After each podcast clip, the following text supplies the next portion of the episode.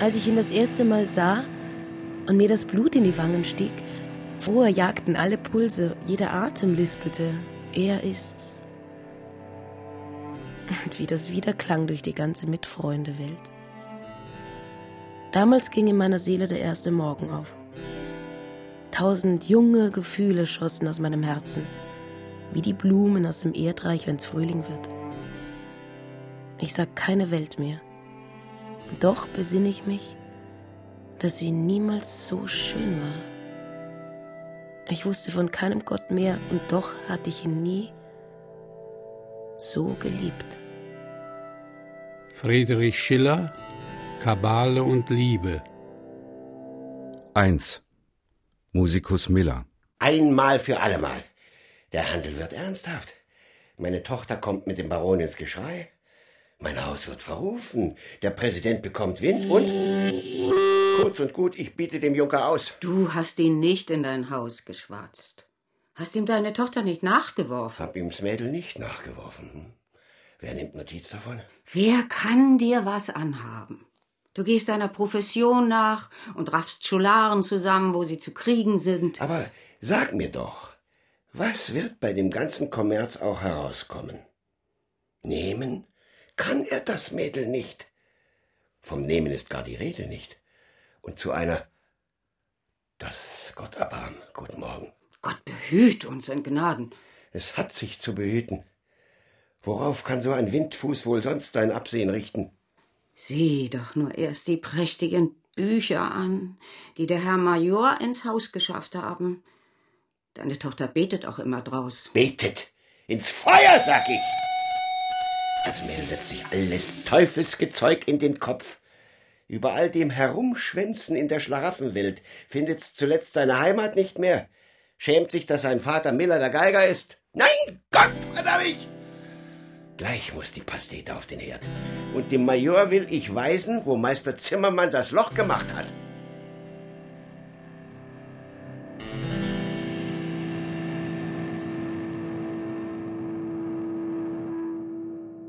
Zwei.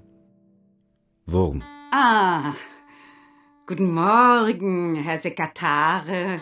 Hat man auch einmal wieder das Vergnügen von Ihnen? Meinerseits, meinerseits, Frau Base. Wo eine Kavaliersgnade einspricht, kommt mein bürgerliches Vergnügen in gar keine Rechnung. Ach, was Sie nicht sagen, Herr Sekatare. Des Herrn Majors von Walter. Hohen Gnaden machen uns wohl eh und je das Pläsier, doch verachten wir sonst niemand. Dem Herrn einen Sessel, Frau. Und wie befindet sich denn meine zukünftige oder gewesene, ich will doch nicht hoffen, Kriegt man sie nicht zu sehen, Mamsell Luisen? Bedauern's nur, dass sie die Ehre nicht haben kann vom Herrn Sekatare. Sie ist eben in die Mess, meine Tochter. Das freut mich, freut mich. Ich werde einmal eine fromme christliche Frau an ihr haben. Ja, aber Herr Sekatare. Weib? Ich dächte nur, ich meine, weil eben halt der liebe Weib? Gott meine Tochter Bardut zur gnädigen Madame will haben. Was sagen Sie da? Was? Bleiben sitzen, Herr Sekretarius. Das Weib ist eine alberne Gans. Wo soll eine gnädige Madame herkommen? Werden Sie mich doch nicht für des Dummkopfs leiblichen Schwager halten, dass ich oben naus woll mit dem Mädel? Auch habe ich es nicht um Sie verdient, Herr Musikmeister. Sie haben mich jederzeit den Mann von Wort sehen lassen.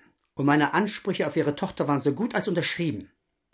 Ich habe ein Amt, das einen guten Haushalt ernähren kann. Der Präsident ist mir gewogen, an Empfehlung kann es nicht fehlen, wenn ich mich höher posieren will.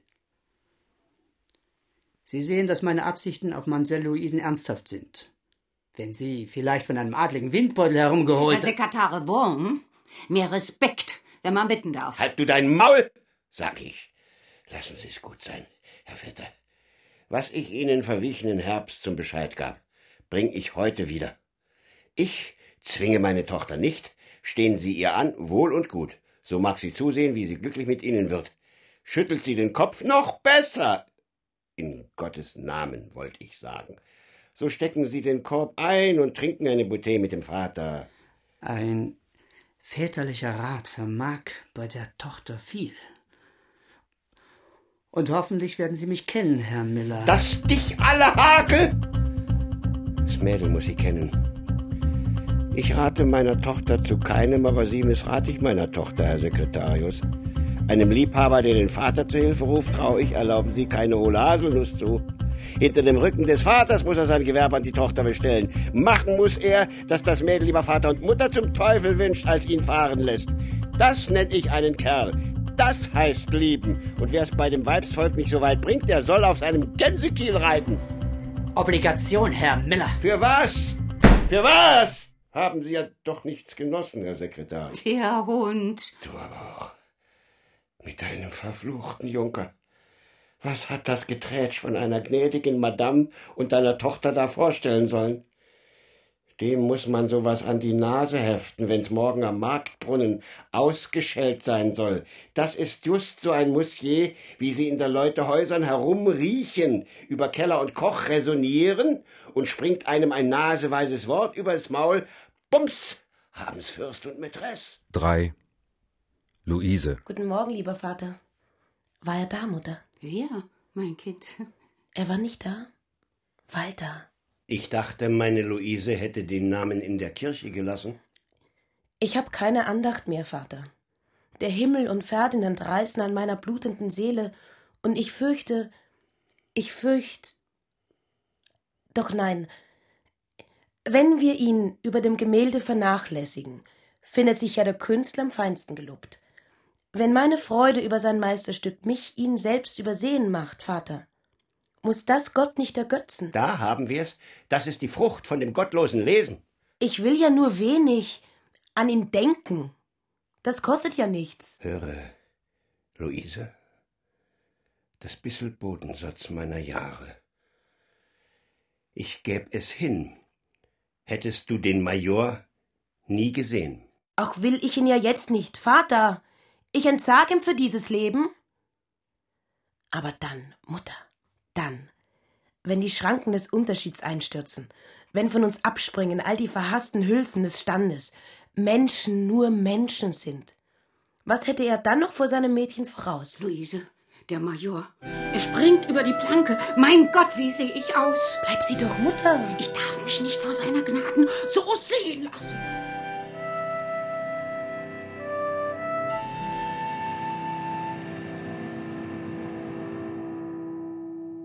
Vier. Ferdinand. Du bist blass, Luise. Es ist nichts. Du bist ja da. Es ist vorüber. Und liebt mich meine Luise noch? Mein Herz ist das gestrige. Ist auch das deinige noch? Ich fliege nur her, um zu sehen, ob du heiter bist. Und du bist's nicht. Doch, mein Geliebter. Also ich schaue in deine Seele wie durch das klare Wasser dieses Brillanten. Hier wirft sich kein Bläschen auf, das ich nicht merkte. Kein Gedanke tritt in dieses Angesicht, der mir entwischte. Was hast du? Weiß ich nur diesen Spiegel helle, so läuft keine Wolke über die Welt. Was bekümmert dich? Ferdinand, dass du doch wüsstest, wie schön in dieser Sprache das bürgerliche Mädchen sich ausnimmt. Wie kommst du auf das? Du bist meine Luise. Wer sagt dir, dass du noch etwas sein solltest? Wärest du ganz nur Liebe für mich, wann hättest du Zeit gehabt, eine Vergleichung zu machen? Wenn ich bei dir bin, zerschmilzt meine Vernunft in einen Blick, in einen Traum von dir, wenn ich weg bin, und du hast noch Klugheit neben deiner Liebe, schäm dich. Du willst mich einschläfern, Ferdinand. Willst meine Augen von diesem Abgrund weglocken, in den ich ganz gewiss stürzen muss. Ich sehe in die Zukunft. Die Stimme des Ruhms, deine Entwürfe, dein Vater, mein Nichts, Ferdinand. Man trennt uns. Trennt uns? Wer kann den Bund zweier Herzen lösen oder die Töne eines Akkords auseinanderreißen? Ich bin ein Edelmann. Lass doch sehen, ob mein Adelsbrief älter ist als der Rist im unendlichen Weltall. Ich bin des Präsidenten Sohn. Eben darum. Wer als die Liebe kann mir die Flüche versüßen, die mir der Landeswucher meines Vaters vermachen will? Oh, wie sehr fürchte ich in diesen Vater. Ich fürchte nichts als die Grenzen deiner Liebe. Lass auch Hindernisse wie Gebirge zwischen uns treten. Ich will sie für Treppen nehmen und drüber hin in Luises Arme fliegen. Also nichts mehr von Furcht, meine Liebe. Mir vertraue dich an. Du brauchst keine Engel mehr. Ich will mich zwischen dich und das Schicksal werfen. Empfangen für dich jede Wunde. Auffassen für dich jeden Tropfen aus dem Becher der Freude. Ich bitte dich, schweig. In dir bringen. In der Schale der Liebe. Oh, du weißt nicht, dass deine Hoffnungen mein Herz wie Furien anfallen. Luise. Ich hatte diese Träume vergessen und war glücklich. Gott vergebe dir's. Gehe.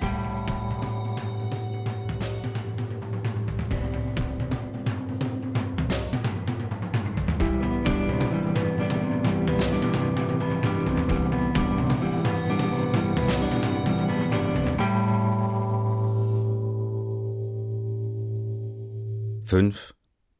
Präsident von Walter. Ein ernsthaftes Attachement? Mein Sohn? Nein, Wurm. Das macht er mich nimmer mehr glauben. Und noch gar die Tochter eines Musikus, sagt er. Musikmeister Millers Tochter. Sieh er, mein lieber Wurm, dass mein Sohn Gefühl für das Frauenzimmer hat, macht mir Hoffnung, dass ihn die Damen nicht hassen werden. Er kann bei Hofe etwas durchsetzen. Das Mädchen ist schön, sagt er. Das gefällt mir an meinem Sohn, dass er Geschmack hat. Spiegelt er der Närrin solide Absichten vor? Noch besser. So sehe ich, dass er Witz genug hat, in seinen Beutel zu lügen. Er kann Präsident werden. Setzt er es noch dazu durch? Herrlich. Das zeigt mir an, dass er Glück hat. Schließt sich die Farce mit einem gesunden Enkel, so trinke ich auf die guten Aspekten meines Stammbaums eine Bouteille Malaga mehr und bezahle die Skotationsstrafe für seine Dirne. Alles, was ich wünsche, Ihre Exzellenz, ist, dass Sie nicht nötig haben möchten, diese Bouteille zu Ihrer Zerstreuung zu trinken. Wurm. Dass er sich seinen Nebenbuhler gern vom Hals geschafft hätte, glaub ich ihm herzlich gern. Da er meinen Sohn bei den Mädchen auszustechen Mühe haben möchte, soll ihm der Vater zur Fliegenklatsche dienen. Das finde ich wieder begreiflich. Nur, mein lieber Wurm, muss er mich nicht mitprellen wollen. Nur, versteht er mich? Muss er den Pfiff nicht bis zum Einbruch in meine Grundsätze treiben? Ihre Exzellenz verzeihen. Wenn auch wirklich die Eifersucht hier im Spiel sein sollte, so wäre sie es wenigstens nur mit den Augen und nicht mit der Zunge. Und ich dächte, sie bliebe ganz weg. Tröst er sich mit dem hiesigen Adel? Bei uns wird selten eine Mariage geschlossen, wo nicht wenigstens ein halb Dutzend der Gäste oder der Aufwärter das Paradies des Bräutigams geometrisch ermessen kann. Ich mache hier gern den Bürgersmann, gnädiger Herr. Überdies kann er mit Nächstem die Freude haben, seinem Nebenbuhler den Spott auf die schönste Art heimzugeben. Eben jetzt liegt der Vorschlag im Kabinett, dass Lady Milford zum Schein den Abschied erhalten und, den Betrug vollkommen zu machen, eine Verbindung eingehen soll. Er weiß, wie sehr sich mein Ansehen auf den Einfluss der Lady stützt. Damit nun der Fürst im Netz meiner Familie bleibe, soll mein Ferdinand die Milford heiraten. Ist ihm das helle? Dass mich die Augen beißen. Ich kündige meinem Sohn noch diesen Vormittag seine Vermählung an. Hofmarschall von Kalb. Kommt wie gerufen. Er soll mir angenehm sein. Was ich ihm vorhin vertraut habe, Wurm. Wenn er plaudert. So zeigen Ihre Exzellenz meine falschen Handschriften auf. Ah, guten Morgen, mein Bester. Wie geruht? Wie geschlafen? Sie verzeihen doch, dass ich so spät das Vergnügen habe. Dringende Geschäfte. Der Küchenzettel. Visitenbillets. Das Arrangement der Partien auf die heutige Schlittenfahrt. Ah, und denn musste ich ja auch bei dem Lavé zugegen sein und seiner Durchleucht das Wetter verkündigen. Obendrein hat mich ein Schelm von Schneider noch sitzen lassen. Und doch fix und fertig. Das ist noch nicht alles. Ein Malheur jagt heute das andere. Ist das möglich? Ich steige kaum aus dem Wagen, so werden die Hengste scheu, stampfen und schlagen aus, dass mir der Gassenkot über und über an die Beinkleider spritzt und in dem Aufzug vor seine Durchleuchte. Gott der Gerechte. Was fällt mir bei? Ich fingiere eine Ohnmacht. Man bringt mich über Hals und Kopf in die Kutsche, ich in voller Karriere nach Haus, wechsle die Kleider, fahre zurück und bin noch der Erste in der Antichambre. Was denken Sie? Ein herrliches Impromptu des menschlichen Witzes. Sie sprachen also schon mit dem Herzog? 20 Minuten und eine halbe. Und wissen mir also ohne Zweifel eine wichtige Neuigkeit? Mhm. Seine Durchleucht haben heute einen Merdois-Biber an. Man denke! Nein, Marschall, so habe ich doch eine bessere Zeitung für Sie. Dass Lady Milford Majorin von Walter wird, ist Ihnen gewiss etwas Neues? Denken Sie. Äh, Und das ist schon richtig gemacht? Unterschrieben, Marschall. Und Sie verbinden mich, wenn Sie ohne Aufschub die Lady auf seinen Besuch präparieren und den Entschluss meines Ferdinands in der ganzen Residenz bekannt machen. Oh. Mit tausend Freuden, mein Bester. Was kann mir erwünschter kommen? Ich fliege sogleich. In dreiviertel Stunden weiß es die ganze Stadt.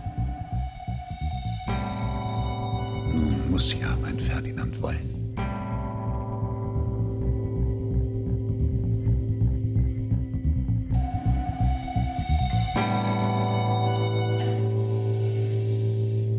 Sechs. Raison. Sie haben befohlen, gnädiger Herr Vater. Leider muss ich das, wenn ich meines Sohns einmal froh werden will. Ein seltsamer Gram brütet auf deinem Gesicht. Du fliehst mich? Du fliehst deine Zirkel, pfui. Deinen Jahren verzeiht man zehn Ausschweifungen vor einer einzigen Grille. Überlass diese mir, lieber Sohn.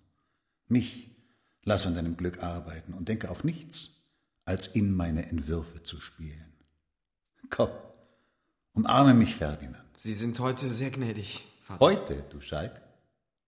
Wem zulieb habe ich die gefährliche Bahn zum Herzen des Fürsten betreten? Wem zulieb bin ich auf ewig mit meinem Gewissen und dem Himmel zerfallen? Höre, Ferdinand, ich spreche zu meinem Sohn. Wem habe ich durch die Hinwegräumung meines Vorgängers Platz gemacht? Sage mir, wem tat ich dies alles? Doch mir nicht, mein Vater.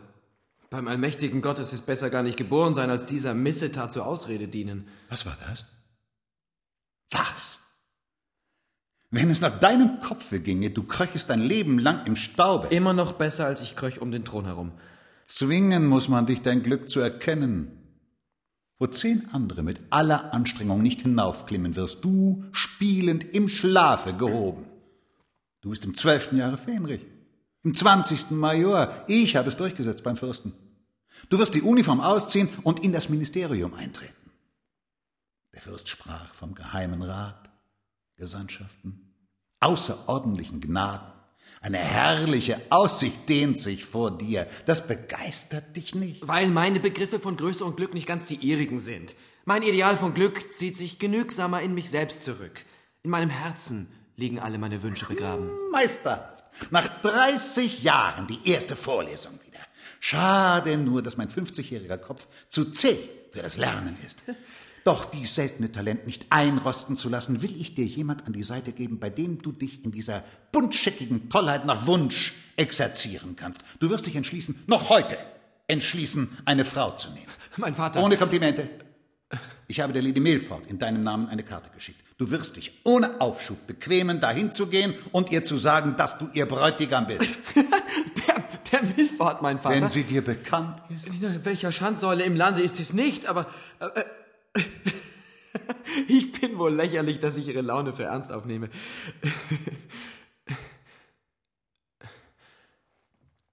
Würden Sie Vater zu dem Schurkensohne sein wollen, der eine, eine privilegierte Buhlerin heiratete? Ich würde selbst um sie werben, wenn sie einen Fünfziger möchte. Würdest du zu dem Schurkenvater nicht Sohn sein wollen? Nein, so wahr Gott lebt. Wo in aller Welt bringst du das Maul her, Junge? Vater, mein Leben habe ich von Ihnen. Ich werde keinen Augenblick anstehen, es ganz Ihrer Größe zu opfern. Meine Ehre, Vater, wenn Sie mir diese nehmen, so war es ein leichtfertiges Schelmenstück, mir das Leben zu geben, und ich muss den Vater wie den Kuppler verfluchen. Brav, lieber Sohn. Jetzt sehe ich, dass du ein ganzer Kerl bist und der besten Frau im Herzogtum würdig. Sie soll dir werden. Noch diesen Mittag wirst du dich mit der Gräfin von Ostheim verloben. Wo doch hoffentlich deine Ehre nichts einwenden wird. Nein, mein Vater, Ihre Wahl ist untadelhaft. Ich erwarte deine Dankbarkeit, Ferdinand. Friederike von Ostheim könnte jeden anderen zum Glücklichsten machen, aber ich kann, ich darf. Ich kann die Gräfin nicht lieben. Also, es war nicht die Ehre, die dir die Lady verbot. Es war nicht die Person, sondern die Heirat, die du verabscheutest. Halt! Ist das der Respekt, den du mir schuldig bist? Du bist bei der Lady gemeldet. Der Fürst hat mein Wort, wenn du mich zum Lügner machst, Junge. Vor dem Fürsten, der Lady der Stadt, dem Hof, mich zum Lügner machst. Höre, Junge. Oder wenn ich hinter gewisse Historien komme, Junge. Der bloße Verdacht schon bringt mich zum Rasen. Geh den Augenblick. Die Wachparade fängt an. Du wirst bei der Lady sein, sobald die Parole gegeben ist. Junge, ich sage dir, du wirst dort sein. Oder fliehe meinen Zorn. 7. Lady Milford. Seine Durchlaucht der Herzog empfehlen sich Milady zu Gnaden und schicken ihnen diese Brillanten zur Hochzeit. Sie kommen soeben erst aus Venedig. Mensch, was bezahlt ein Herzog für diese Steine? Sie kosten ihn keinen Heller. Gestern sind 7000 Landskinder nach Amerika fort. Die zahlen alles. Mann, was ist dir? Ich glaube, du weinst? Edelsteine wie diese da. Ich habe auch ein paar Söhne drunter. Doch keinen gezwungenen. oh Gott. Nein. Lauter Freiwillige. Es traten wohl so etliche vorlaute Bursch vor die Front heraus und fragten den Obersten, wie teuer der Fürst das Joch Menschen verkaufe. Aber unser gnädigster Landesherr ließ alle Regimenter auf den Paradeplatz aufmarschieren und die Maulaffen niederschießen. Wir hörten die Büchsen knallen, sahen ihr Gehirn auf das Pflaster spritzen, und die ganze Armee schrie, Joche nach Amerika. Und ich hörte nichts? Und ich merkte nichts? Ja, gnädige Frau. Warum musstet ihr denn mit unserem Herrn Gart auf die Bärenhatz reiten? als man den Lärm zum Aufbruch schlug. Sie werden wiederkommen. Sie werden Ihr Vaterland wiedersehen. Das weiß der Himmel, das werden Sie. Noch am Stadttor drehten sie sich um und schrien Gott mit euch, Weib und Kinder. Es lebt unser Landesvater. Am jüngsten Gericht sind wir wieder da. Sag deinem Herrn, nein, ich werde ihm persönlich danken. Und das nimm, weil du mir Wahrheit sagtest. Legt's zu dem Übrigen. Major von Walter. Der erste Mann, der mir Schrecken macht. Befehlen Sie, dass ich ihn abweise? Er soll mir willkommen sein. Er ist schon da. Wenn ich Sie worin unterbreche, gnädige Frau? In nichts, Herr Major, das mir wichtiger wäre. Ich komme auf Befehl meines Vaters und soll Ihnen melden, dass wir uns heiraten. Soweit der Auftrag meines Vaters. Nicht Ihres eigenen Herzens? Staatskluge Köpfe pflegen das niemals zu fragen. Und Sie selbst hätten sonst nichts beizusetzen? Noch sehr viel, Milady. Nun? Wir reden hier ohne Zeugen? Mhm. Der Umstand, der Sie und mich heute und nie mehr zusammenführt, berechtigt mich, zwingt mich, Ihnen mein geheimstes Gefühl nicht zurückzuhalten. Es will mir nicht zu Kopfe, Milady, dass eine Dame von so viel Schönheit und Geist sich an einen Fürsten sollte wegwerfen können, der nur das Geschlecht an ihr zu bewundern gelernt hat. Wenn sich diese Dame nicht schämte, vor einen Mann mit ihrem Herzen zu treten. Reden Sie ganz aus. Sie nennen sich eine Britin. Erlauben Sie mir, ich kann es nicht glauben, dass Sie eine Britin sind. Die freigeborene Tochter des freisten Volkes unter dem Himmel kann sich nimmermehr an fremdes Laster verdingen. Sind Sie zu Ende? Äh, dass Sie meine Hand verwerfen, darum schätze ich Sie. Dass Sie mein Herz lästern, vergebe ich Ihnen. Dass es Ihr Ernst ist, glaube ich Ihnen nicht. Wer sich herausnimmt, Beleidigungen dieser Art einer Dame zu sagen, die nicht mehr als eine Nacht braucht, ihn ganz zu verderben, muss dieser Dame eine große Seele zutrauen oder von Sinnen sein. Aber Sie haben die Engländerin in mir aufgefordert, und auf Vorwürfe dieser Art muss mein Vaterland Antwort haben. Ich bin begierig. Hören Sie also, was ich außer Ihnen noch niemand vertraute, noch jemals einem Menschen vertrauen will. Ich bin nicht die Abenteurerin, Walter, für die Sie mich halten. Ich könnte groß tun und sagen, ich bin fürstlichen Geblüts. Aus des unglücklichen Thomas Norfolks Geschlechte, der für die schottische Maria ein Opfer war. Mein Vater, des Königs oberster Kämmerer, wurde bezichtigt, in verräterischem Vernehmen mit Frankreich zu stehen, durch einen Spruch der Parlamente verdammt und enthauptet. Alle unsere Güter fielen der Krone zu, wir selbst wurden des Landes verwiesen. Meine Mutter starb am Tage der Hinrichtung. Ich, ein 14-jähriges Mädchen, floh nach Deutschland. Krank, ohne Namen, ohne Schutz und Vermögen, eine ausländische Weise kam ich nach Hamburg. Sechs Jahre waren schon hingeweint. Meine Wärterin starb, und jetzt führte mein Schicksal ihren Herzog nach Hamburg. Der Herzog sah mich, verfolgte mich, fand meinen Aufenthalt, lag zu meinen Füßen und schwor, dass er mich liebe. Schwarz wie das Grab graute mich eine trostlose Zukunft an. Mein Herz brannte nach einem Herzen. Lady.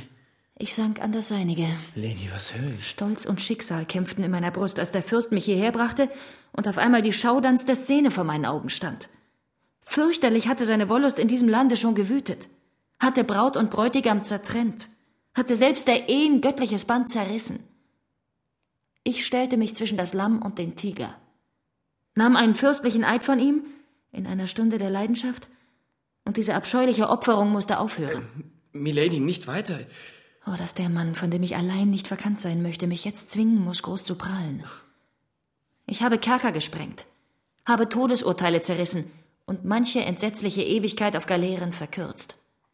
In unheilbare Wunden habe ich doch wenigstens stillenden Balsam gegossen, mächtige Frevler in Staub gelegt und die verlorene Sache der Unschuld oft noch mit einer buhlerischen Träne gerettet.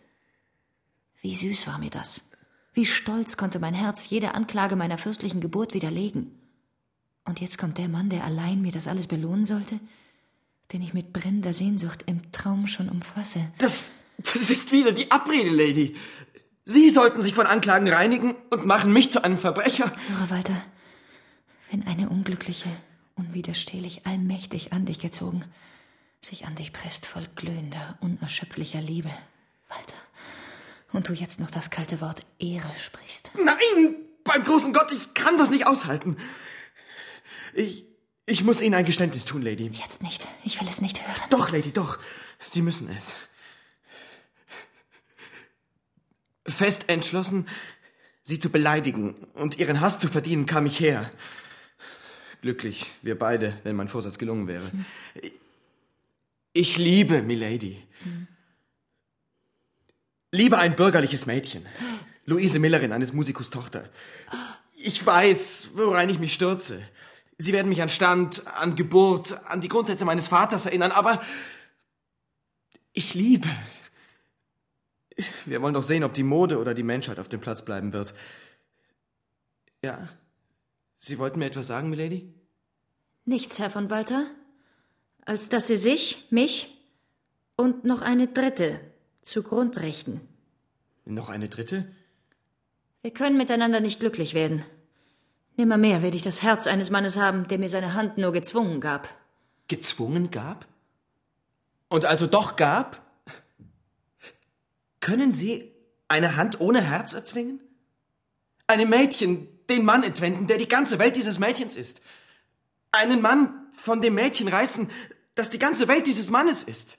Sie, Milady, Sie können das. Weil ich es muss. Unsere Verbindung ist das Gespräch des ganzen Landes. Alle Augen, alle Pfeile des Spotts sind auf mich gespannt. Die Beschimpfung ist unauslöschlich, wenn ein Untertan des Fürsten mich ausschlägt. Rechten Sie mit Ihrem Vater. Wehren Sie sich so gut Sie können. Ich lass alle Minen sprengen.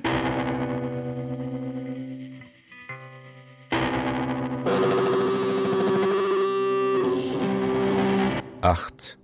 Besuch. Meinen Staatsrock her. Hurtig! Ich muss ihm zuvorkommen. Um Gottes Willen. Was gibt's denn? Was wird's geben, du Rabenaas? Der Teufel ist los und dich soll. Das Wetter schlagen. Der Wurm hat geplaudert.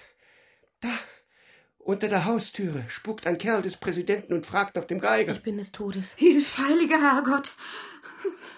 Was nun anfangen? Auf der Stelle zum Präsidenten will ich. Ich selbst will es angeben. War mein Vater da? Sein Vater.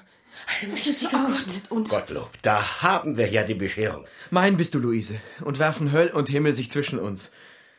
Es ist ja überstanden, ich hab dich ja wieder. Du hast mich ja wieder. Es war eine schreckliche Stunde. Nein, Lady, zu viel verlangt. Ich kann dir diese Unschuld nicht opfern. Dich, Luise, will ich führen vor des Weltrichters Thron. Und ob meine Liebe Verbrechen ist, soll der Ewige sagen. Deinen Vater nanntest du, du nanntest die Lady? Man sagt, sie wird heiraten? Mich? Unglückseliger. Oh. Und nun, was erschrecke ich denn? Der alte Mann dort hat mir's ja oft gesagt. Ich habe es ihm nie glauben wollen. Tochter. Verzeihung, Vater, dein Kind kann ja nicht dafür, dass dieser Traum so schön war und so fürchterlich jetzt das Erwachen. Aber ich. Ich will seine Kabalen durchbohren. Durchreißen will ich alle diese eisernen Ketten des Vorurteils.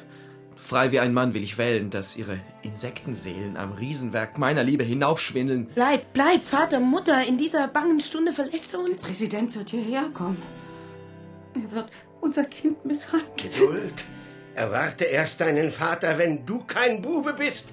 Erzähl es ihm, wie du dich in ihr Herz stahlst, oder bei Gott, du sollst mir zuvor diesen wimmernden Wurm zertreten, den Liebe zu dir so zu Schanden richtete. Hier, Luise. Deine Hand in die meinige. Der Augenblick, der diese zwei Hände trennt, zerreißt auch den Faden zwischen mir und der Schöpfung. Ich liebe dich, Luise. Du sollst mir bleiben. Luise. Jetzt zu meinem Vater. Da ist er schon. Im Hause der Unschuld. Er ist der Vater? Sie, die Mutter? Ach ja, die Mutter. Wie lange kennt sie den Sohn des Präsidenten? Ferdinand von Walter besucht mich seit dem November. Betet sie an. Erhielt sie Versicherungen? Er schwur mir Liebe. Und wird sie halten. Nahm sie den Schwur an? Ich erwiderte ihn. Der Bund ist geschlossen. Ich werde das Echo hinauswerfen lassen. Aber er bezahlte sie doch jederzeit bar. Diese Frage verstehe ich nicht ganz. Nicht? Nun, ich meine nur, jedes Handwerk hat, wie man sagt, seinen goldenen Boden. Auch sie, hoffe ich, wird ihre Gunst nicht verschenkt haben. Oder war es ihr vielleicht mit dem bloßen Verschluss gedient? Wie? Was war das? Herr von Walter, jetzt sind Sie frei. Vater, Ehrfurcht befiehlt die Tugend auch im Bettlerkleid. Eine lustige Zumutung. Der Vater soll die Hure des Sohns respektieren. Oh Himmel und Erde. Vater! Euer Exzellenz, das Kind ist des Vaters Arbeit. Halten zu Gnaden, wer das Kind einem Meere schilt, schlägt den Vater ans Ohr und Ohrfeig um Ohrfeig. Euer Exzellenz schalten und walten im Land. Das ist meine Stube. Mein devotestes Kompliment, wenn ich der mal eins ein Promemoria bringe, aber den ungehobelten Gast werf ich zur Tür hinaus, halten zu Gnaden. Was? Was ist das? Das war nur so meine Meinung. Herr, halten zu Gnaden. Ins Zuchthaus spricht dich deine vermessene Meinung. Fort, man soll Gerichtsdiener holen. Vater ins Zuchthaus, an den Pranger Mutter und Metze von Tochter. Keine Übereilung, mein Vater. Wenn Sie sich selbst lieben. Keine Gewalttätigkeit. Es gibt eine Gegend in meinem Herzen, worin das Wort Vater noch nie gehört worden ist. Dringen Sie nicht bis in diese! Schweig! Reize meinen Grimm nicht noch mehr! Luise! Hilfe! Der Schrecken überwältigte sie. Wenn sie nur erst das eiserne Halsband umhat, wird man sich schon mit Steinwürfen aufwecken. Knie vor Gott, alte Heulhure, und nicht vor Schelmen! Weil ich ja doch schon ins Zuchthaus muss. Du kannst dich verrechnen, Bube. Es stehen noch Galgen leer. Vater, sie soll an dem Pranger stehen, aber mit dem Major, des Präsidenten Sohn. Desto possierlicher wird das Spektakel. Vater, ehe Sie noch meine Gemahlin beschimpfen, durchstoße ich Sie. Bestehen Sie noch drauf! Tu es, wenn deine Klinge auch spitzig ist. Allmächtiger bist Zeuge. Kein menschliches Mittel ließ ich unversucht. Ich muss zu einem Teuflischen schreiten. Ihr führt sie zum Pranger fort. Unterdessen erzähle ich der Resident seine Geschichte, wie man Präsident wird. Ferdinand!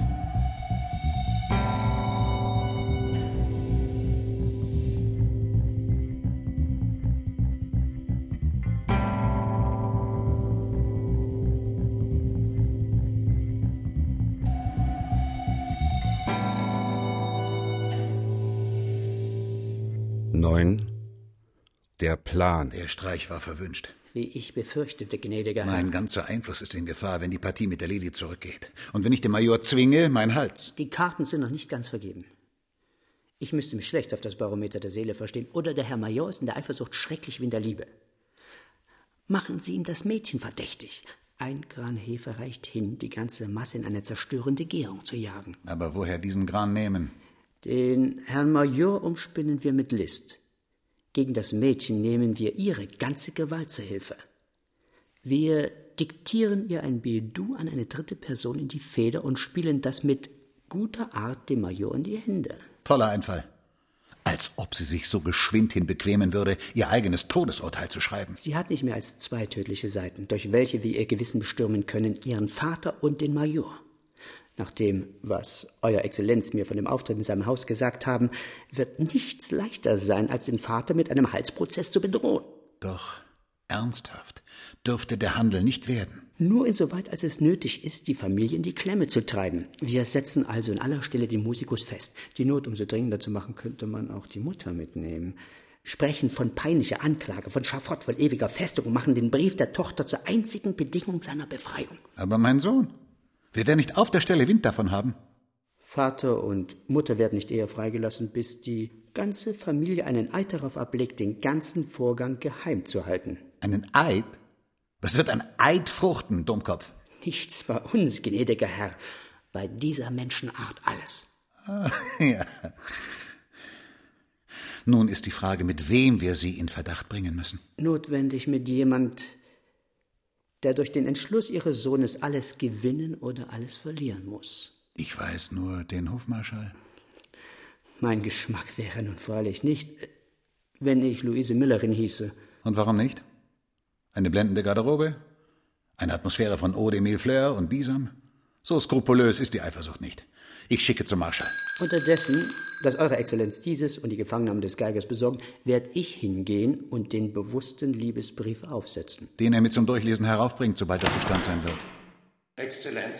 Dieser Verhaftsbefehl muss ohne Aufschub in die Gerichte. Ein anderer von euch wird den Hofmarschall zu mir bitten. Der gnädige Herr sind soeben hier angefahren. Noch besser. Aber die Anstalten sollen mit Vorsicht getroffen werden. Sehr wohl, Ihr Exzellenz. Versteht ihr? Ganz in der Stille. Ganz gut, Ihr Exzellenz.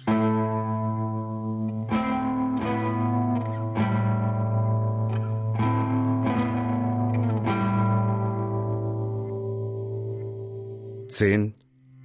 Hofmarschall von Kalb. Nur en passant, mein Bester. Wie leben Sie? Wie befinden Sie sich?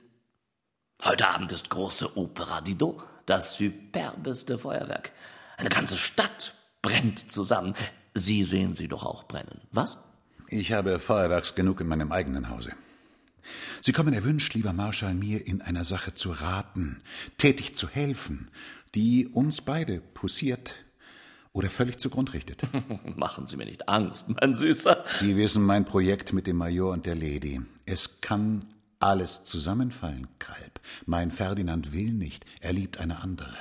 Er sollte so wahnsinnig sein und sein Fortune von sich stoßen, was? Fragen Sie ihn das und hören Sie, was er antwortet. Aber mon Dieu, was kann er denn antworten? Dass er der ganzen Welt das Verbrechen entdecken wolle, wodurch wir gestiegen sind. Dass er unsere falschen Briefe und Quittungen angeben. Dass er uns beide ans Messer liefern wolle. Das kann er antworten. Mein Verstand steht still. Das könnte noch hingehen. Aber zugleich hinterbringen mir meine Spione, dass der Oberschenk von Bock auf dem Sprunge sei, um die Lady zu werben. Wer sagen Sie?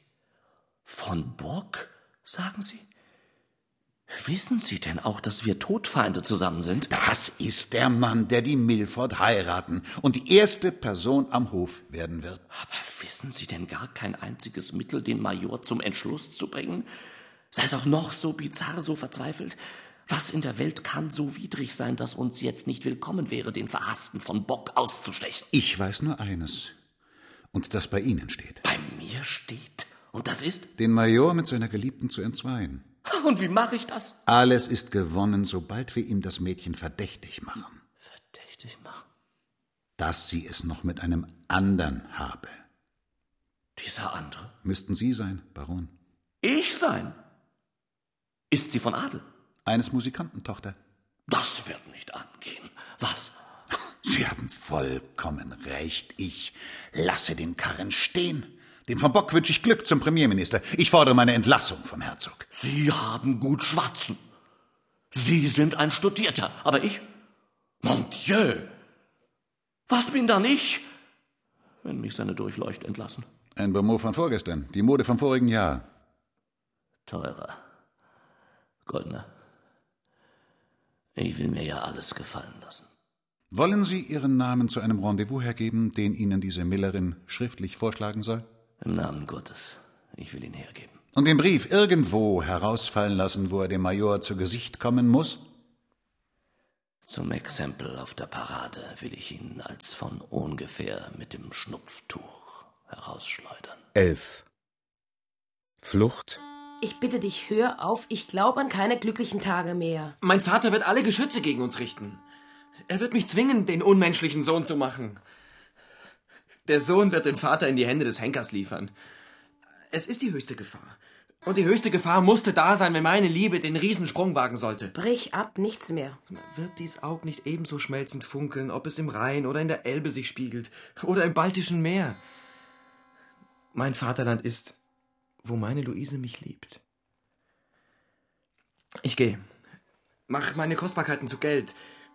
Erhebe Summen auf meinen Vater. Schlag ein Uhr wird ein Wagen hier anfahren. Ihr werft euch hinein. Wir fliehen. Und der Fluch deines Vaters uns nach, nein, mein Geliebter. Wenn nur ein Frevel dich mir erhalten kann, so hab ich noch Stärke, dich zu verlieren. Wirklich? Ohne Grenzen entsetzlich ist der Gedanke, Ferdinand. Dich zu verlieren. Doch man verliert ja nur, was man besessen hat, und dein Herz gehört deinem Stande. Mein Anspruch war Kirchenraub. Und schaudernd gebe ich ihn auf. Gibst ihn auf? Lass mich die Heldin dieses Augenblicks sein. Einem Bündnis entsagen, das die Fugen der Bürgerwelt auseinandertreiben und die allgemein ewige Ordnung zugrund stürzen würde. Luise. Du hast ein Herz, lieber Walter. Ich kenne es. Warm wie das Leben ist deine Liebe und ohne Schranken, wie's Unermessliche. Schenke sie einer edlen und würdigen. Sie wird die Glücklichen ihres Geschlechts nicht beneiden. Mich sollst du nicht mehr sehen. Leben Sie wohl, Herr von Walter. Ich entfliehe, Luise. Wirst du mir wirklich nicht folgen? Meine Pflicht heißt mich bleiben und dulden. Du lügst. Dich fesselt was anderes hier. Bleiben Sie bei dieser Vermutung. Sie macht vielleicht weniger elend. Kalte Pflicht gegen feurige Liebe. Und mich soll das Märchen blenden? Ein Liebhaber fesselt dich. Und weh über dich und ihn, wenn mein Verdacht sich bestätigt.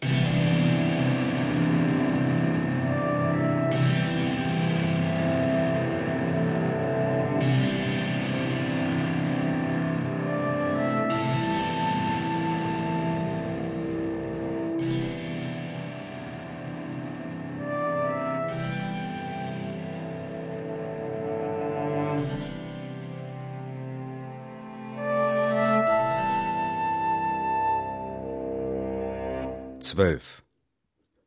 Der Brief. Guten Abend, Jungfer. Und wer spricht da? Schrecklich. Suchen Sie etwa den Präsidenten? Der ist nicht mehr da. Ich komme geschickt von Ihrem Vater. Von meinem Vater? Wo ist mein Vater? Wo er nicht gern ist. Um Gottes Willen, wo ist mein Vater? Im Turm, wenn Sie es wissen wollen. Auf Befehl des Herzogs. Des Herzogs? Der die Verletzung der Majestät in der Person seines Stellvertreters Was? auffallend zu ahnden Was? beschlossen hat. Das war noch übrig. Und Ferdinand? Wählt Lady Milford oder Fluch und Enterbung. Entsetzliche Freiheit. Und doch ist er glücklicher. Er hat keinen Vater zu verlieren. Wo ist meine Mutter? Im Spinnhaus. Haben Sie vielleicht noch eine Zeitung? Ich weiß nicht. Höre, Mensch.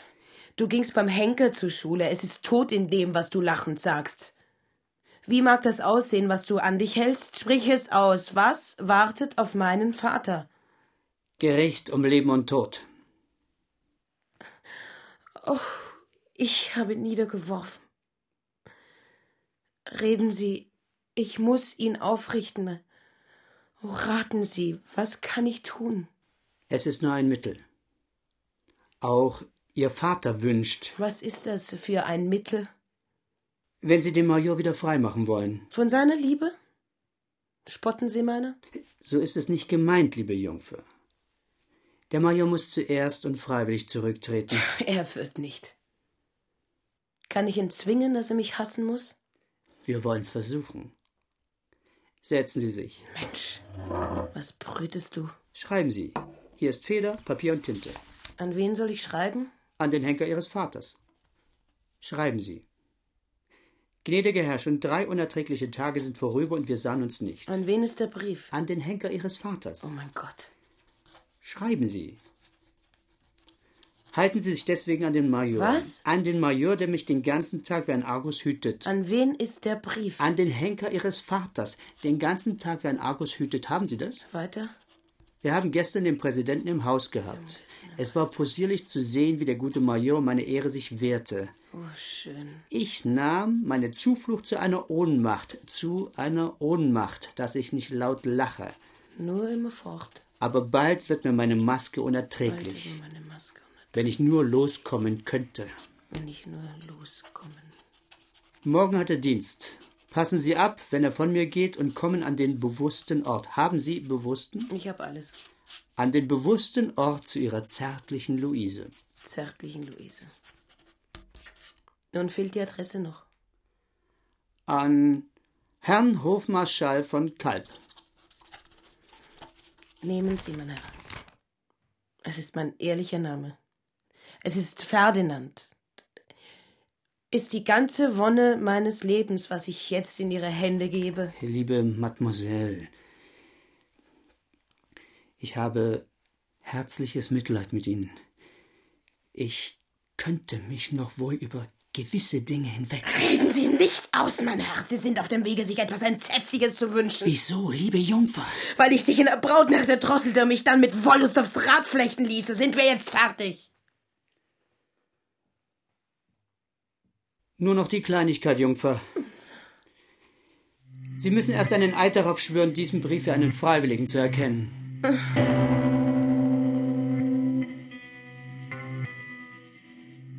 13.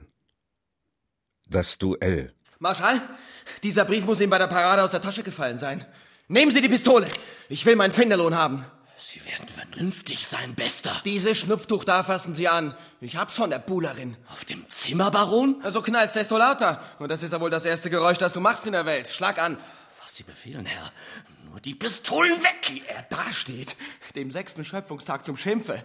Und mit diesem ihr Herz zu teilen, einem Kerl mehr gemacht von Sünden zu entwöhnen, als dazu anzureizen. Gott sei Dank, er wird witzig. Wie weit kamst du mit dem Mädchen? Lassen Sie mich los! Ich will alles verraten. Wie weit kamst du mit ihr? Ich drücke ab oder bekenne. Ich spreche ja. Es ist nichts. Ist ja alles nichts. Sie sind ja betrogen. Und daran mahnst du mich? Wie weit kamst du mit ihr? Du bist des Todes. Oder bekenne. Sie doch nur.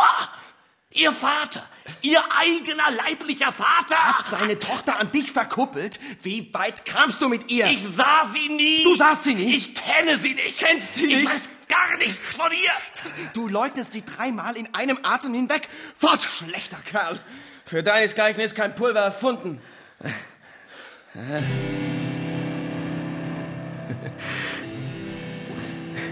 Das also war's, warum man sich so beharrlich der Flucht widersetzte. Darum gab man seinen Anspruch auf meine Liebe mit so viel Heldenmut auf. Mich so ganz zu ergründen. Jedes kühne Gefühl, jede leise, schüchterne Bebung zu erwidern, mich zu berechnen in einer Träne. Auf jeden Gipfel der Leidenschaften mich zu begleiten und alles das nichts als Grimasse. Sie hat meine ganze Seele gesehen. Vor meinem Gemüt stand kein Gedanke als die Ewigkeit und das Mädchen. Da empfand sie nichts, fühlte nichts als ihren Anschlag gelungen, nichts als ihre Reize geschmeichelt, Tod und Rache. Nichts als dass ich betrogen sei. 14. Begegnung. Gnädige Frau, ich erwarte Ihre Befehle. Ah, ist sie hier. Die Mamsell. Wie nennt man sie doch? Miller nennt sich mein Vater und Ihre Gnaden schickt nach seiner Tochter. Ich entsinne mich. Die arme Geigerstochter, wovon neulich die Rede war. Trete sie näher, mein Kind. Ich glaube, du fürchtest mich? Nein, Milady.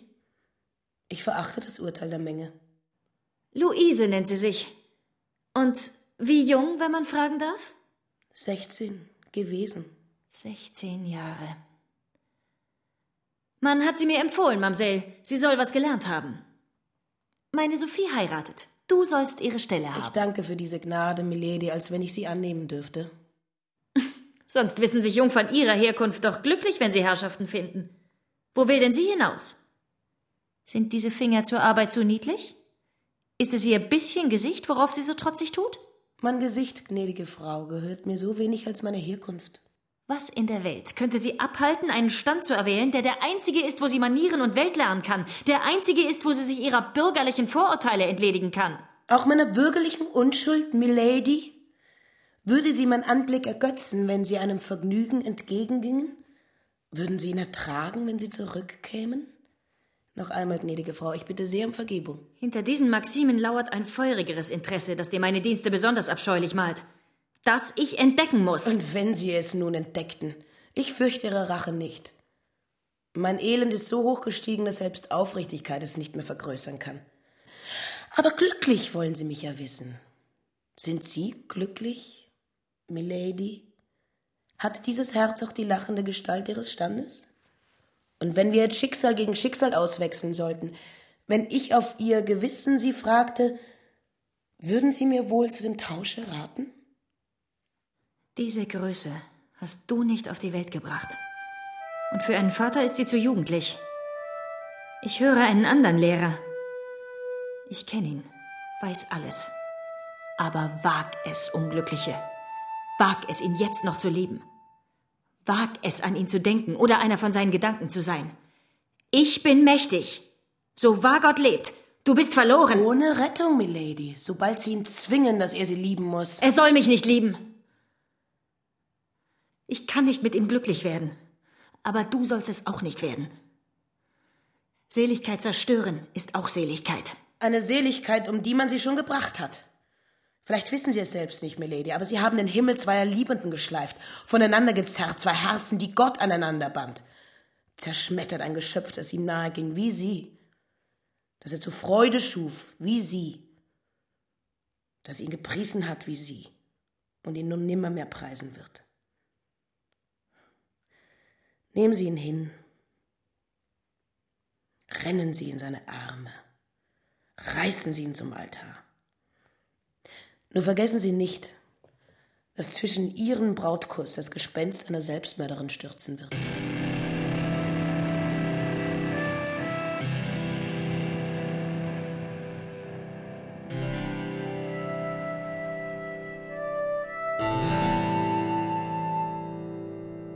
Fünfzehn Dunkelheit. Bist du da, mein Kind? Bist du? Aber warum denn so einsam und ohne Licht? Ich bin darum doch nicht einsam. Wenn es so recht schwarz wird um mich herum, habe ich meine besten Besuche. Kind, Kind, was für Reden sind das? Ich habe einen harten Kampf gekämpft. Er weiß es, Vater. Der Kampf ist entschieden. Man pflegt unser Geschlecht zart und zerbrechlich zu nennen. Glaube das nicht mehr. Vor einer Spinne schütteln wir uns. Aber das schwarze Ungeheuer Verwesung drücken wir im Spaß in die Arme. Dies zur Nachricht, Vater. Anne-Louise ist lustig. Ich wollte, du heultest. Du gefielst mir so besser. Wie ich ihn überlisten will, Vater. Wie ich den Tyrannen betrügen will. Die Liebe ist schlauer als die Bosheit. Und kühner. Das hat er nicht gewusst, der Mann mit dem traurigen Stern. Oh, sie sind pfiffig, solange sie es nur mit dem Kopf zu tun haben. Aber sobald sie mit dem Herzen anbinden, werden die Bösewichter dumm. Will er mir diesen Brief besorgen, Vater? Will er so gut sein? Höre, Luise, ich erbreche ihn.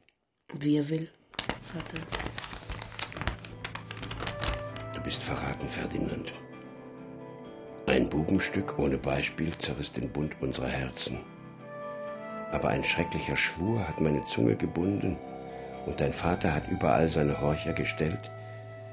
Doch wenn du Mut hast, Geliebter. Geliebter ich weiß einen dritten Ort, wo kein Eidschwur mehr bindet und wohin ihm kein Horcher geht. Willst du, so brich auf, wenn die Glocke den zwölften Streich tut auf dem Karmeliterturm. Du willst eigenmächtig Hand an dich legen eine Gesellschaft räumen, wo ich nicht wohlgelitten bin. Ist denn das Sünde? Es ist weit mit dir gekommen. Weit.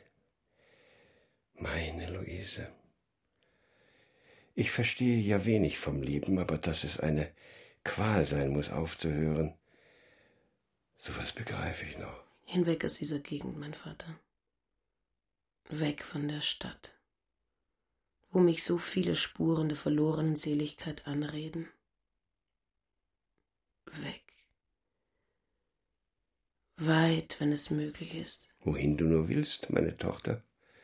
Das Brot unseres Herrgotts wächst überall, und Ohren wird er auch meiner Geige bescheren. Gott, da ist er. Wo, wer? Ich bin verloren. Überraschtes Gewissen hab Dank. Dein Bekenntnis ist schrecklich, aber schnell und gewiss und erspart mir die Folterung. Guten Abend, Miller. Was wollen Sie? Baron, was soll dieser Überfall? Ich weiß eine Zeit, wo man den Tag in seine Sekunden zerstückte, wo Sehnsucht nach mir sich an die Gewichte der zögernden Wanduhr hing und auf den Aderschlag lauerte, unter dem ich erscheinen sollte. Wie kommt's, dass ich jetzt überrasche? Sie haben das Elend unter mein Dach gerufen. Sind Sie noch nicht zufrieden? Ach, wunderlicher Vater, jetzt komme ich an deiner Tochter etwas Erfreuliches zu sagen. Lady Milford floh diesen Augenblick aus dem Lande. Unsere glücklichen Sterne gehen auf. Ich bin jetzt da, mein gegebenes Wort einzulösen und meine Braut zum Altar abzuholen. Hörst du ihn, Tochter, sein Gespötte mit deinen getäuschten Hoffnungen treiben? Du glaubst, ich scherze? Bei meiner Ehre nicht. Meine Aussage ist wahr, wahr wie die Liebe meiner Luise. Und heilig will ich sie halten, wie sie ihre Eide. Noch kein freudiges Erröten auf den Wangen meiner schönen Gemahlin? Ihr misstraut meinen Worten? So glaubt diesem schriftlichen Zeugnis. Schriebst du diesen Brief, Luise? Oh Gott. Bleich wie der Tod. So schön war sie nie. Die fromme, rechtschaffene Tochter. Sie ist ihr erstes wahres Gesicht. Was soll das bedeuten, Baron? Ich verstehe Sie nicht. Desto besser hat diese mich verstanden. Sprich, Unglückselige. Schriebst du diesen Brief? Oh, dieser Brief. Mein Vater. Dass er in unrechte Hände fiel. Gepriesen sei mir der Zufall. Antwort will ich!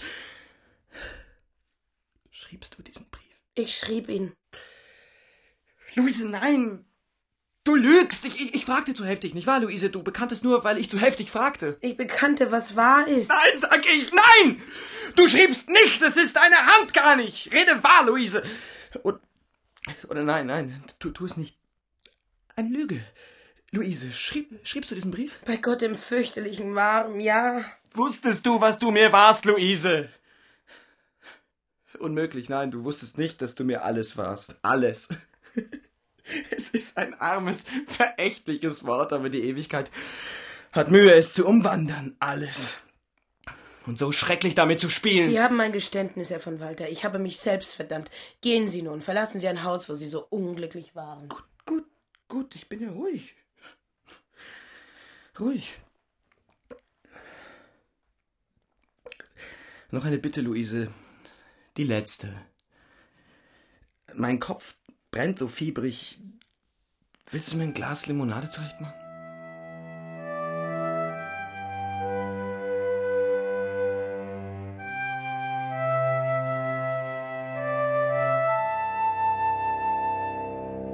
Ich weiß nur kaum noch, wie ich in sein Haus kam, Miller. Was war die Veranlassung? Sie wollten ja Lektion auf der Flöte bei mir nehmen. Das wissen Sie nicht mehr? Ich sah seine Tochter. Unglückliches Flötenspiel, das mir nie hätte einfallen sollen. Äh, Miller, ich, ich bin auch sein Schuldner. Gehen Sie, Baron. Wofür halten Sie mich? Und sind wir ja, will's Gott, nicht das letzte Mal beieinander? Mit dem Geld hier bezahle ich ihm. bezahle ich ihm den drei Monat langen glücklichen Traum von seiner Tochter. Wären Sie ein geringer Bürgersmann und mein Mädel liebte Sie nicht. Erstechen wollte ich's Mädel. Und Herr, meine Tochter. Geld macht den Mann nicht. Geld nicht. Für mich ist das Plunder. Aber dem Mädel soll der Segen bekommen. Oh, still. So, soll mir Französisch lernen und Menuett tanzen und singen. Ah, still. Und von der Geigerstochter soll man reden. 16. Limonade. Sie befehlen, wenn die Limonade nicht stark genug ist? Oh, beinahe hätte ich das vergessen. Darf ich ihn um etwas bitten, lieber Miller? Will er mir einen kleinen Gefallen tun? Tausend für einen. Was befehlen? Man wird mich bei der Tafel erwarten. Zum Unglück habe ich eine sehr böse Laune. Es ist mir ganz unmöglich, unter Menschen zu gehen. Will er einen Gang tun zu meinem Vater und mich entschuldigen? Den Gang kann ja ich tun. Zum Präsidenten? Nicht zu ihm selbst. Er übergibt seinen Auftrag in der Garderobe einem Kammerdiener. Gut. Und noch etwas. Hier ist ein Brief an meinen Vater. Vielleicht dringende Geschäfte. Es geht in einer Bestellung hin. Schon gut, Baron. Aber Vater, dies alles könnte ich ja recht gut besorgen. Es ist finstere Nacht, meine Tochter. Leuchte deinem Vater, Luise. Richter der Welt. Ich trat dir deine ganze Welt für das Mädchen ab. Habe Verzicht getan auf deine ganze herrliche Schöpfung. Lass mir das Mädchen, Richter der Welt.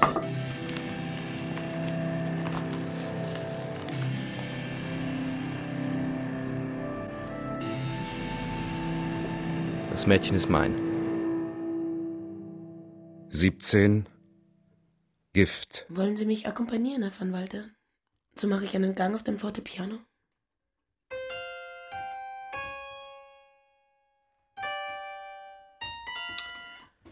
Oh, ich vermute, dieser Augenblick wird uns beiden gleich unerträglich sein. Wenn Sie mir's erlauben wollen, so gehe ich und bitte einige von meinen Bekannten her. Oh ja, doch, das tu. Ich will auch gleich gehen und von den meinigen bitten. Sie sind aufgeräumt von Walter. Ganz außerordentlich. Um die Knaben auf dem Markt hinter mir herzujagen. Nein. Nein, in Wahrheit, Luise. Dein Beispiel bekehrt mich. Toren sind's, die von ewiger Liebe schwatzen. Veränderung nur ist das Salz des Vergnügens. Top, Luise, ich bin dabei. Wir hüpfen von Roman zu Romane, wälzen uns von Schlamme zu Schlamm. Du dahin, ich dorthin. Vielleicht, dass wir dann nach dem lustigen Wettlauf zum zweiten Mal aufeinanderstoßen. Dass Ekel und Scham noch eine Harmonie veranstalten, die der zärtlichsten Liebe unmöglich gewesen ist.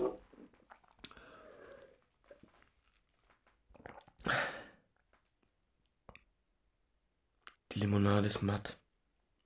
Wie deine Seele. Versuch. Unglücklich bist du schon. Willst du es auch noch verdienen? Versuche.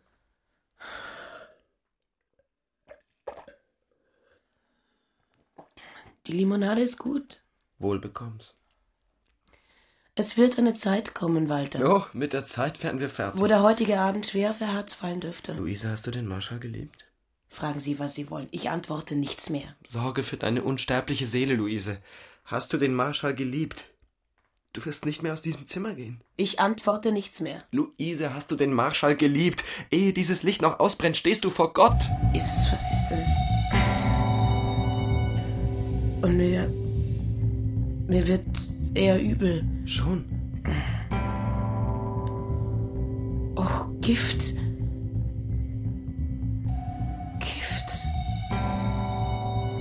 Oh, mein Herrgott. Deine Limonade war in der Hölle gewürzt. Du hast sie dem Tod zugetrunken, aber sei ruhig, wir machen die Reise zusammen. Ach du. Gift, Ferdinand. Von dir. Oh Gott, vergiss es ihm. Sieh du nach deinen Rechnungen. Ich fürchte, sie stehen übel. Ich sterbe unschuldig, Ferdinand. Ich habe nur einmal gelogen. Mein Leben lang. Als ich den Brief schrieb. An den Hofmarschall.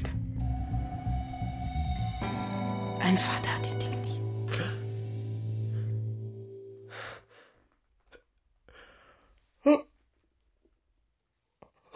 Engel des Himmels. 18.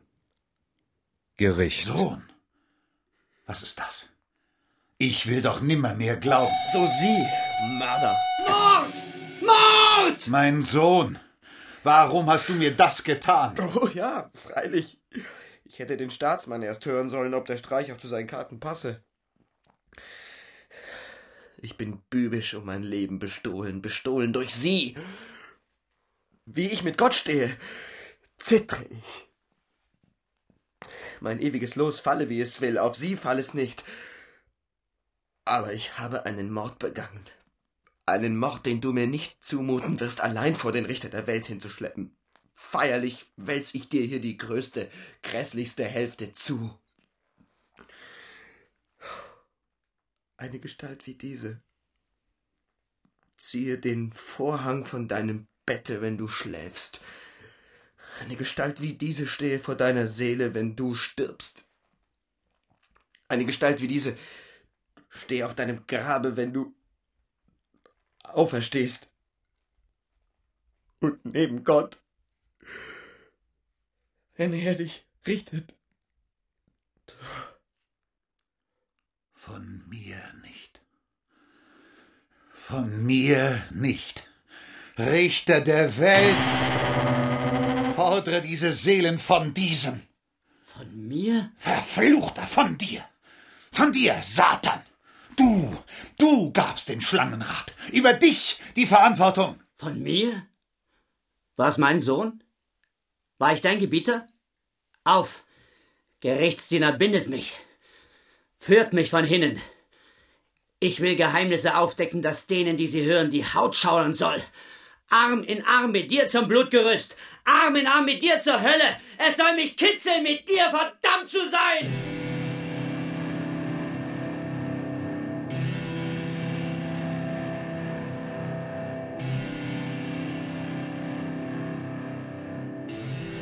Als ich ihn das erste Mal sah und mir das Blut in die Wangen stieg, froher jagten alle Pulse, jeder Atem lispelte, er ist's.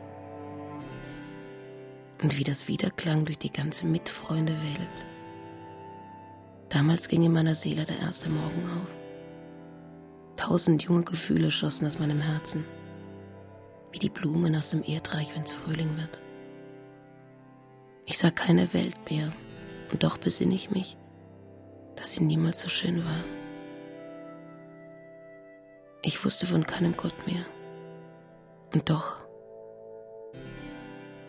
hatte ich ihn nie so geliebt.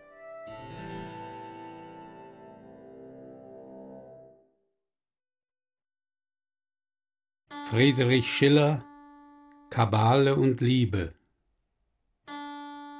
Musik Unicycle Man Dramaturgie Heide Böwe Die Personen und ihre Darsteller Luise Birgit Mindichmeier Ferdinand Andreas Pietschmann Miller Klaus Manchen Millerin Angelika Domröse Präsident von Walter, Walter Kreie. Lady Milford? Anne Weber. Wurm? Horst Koterba.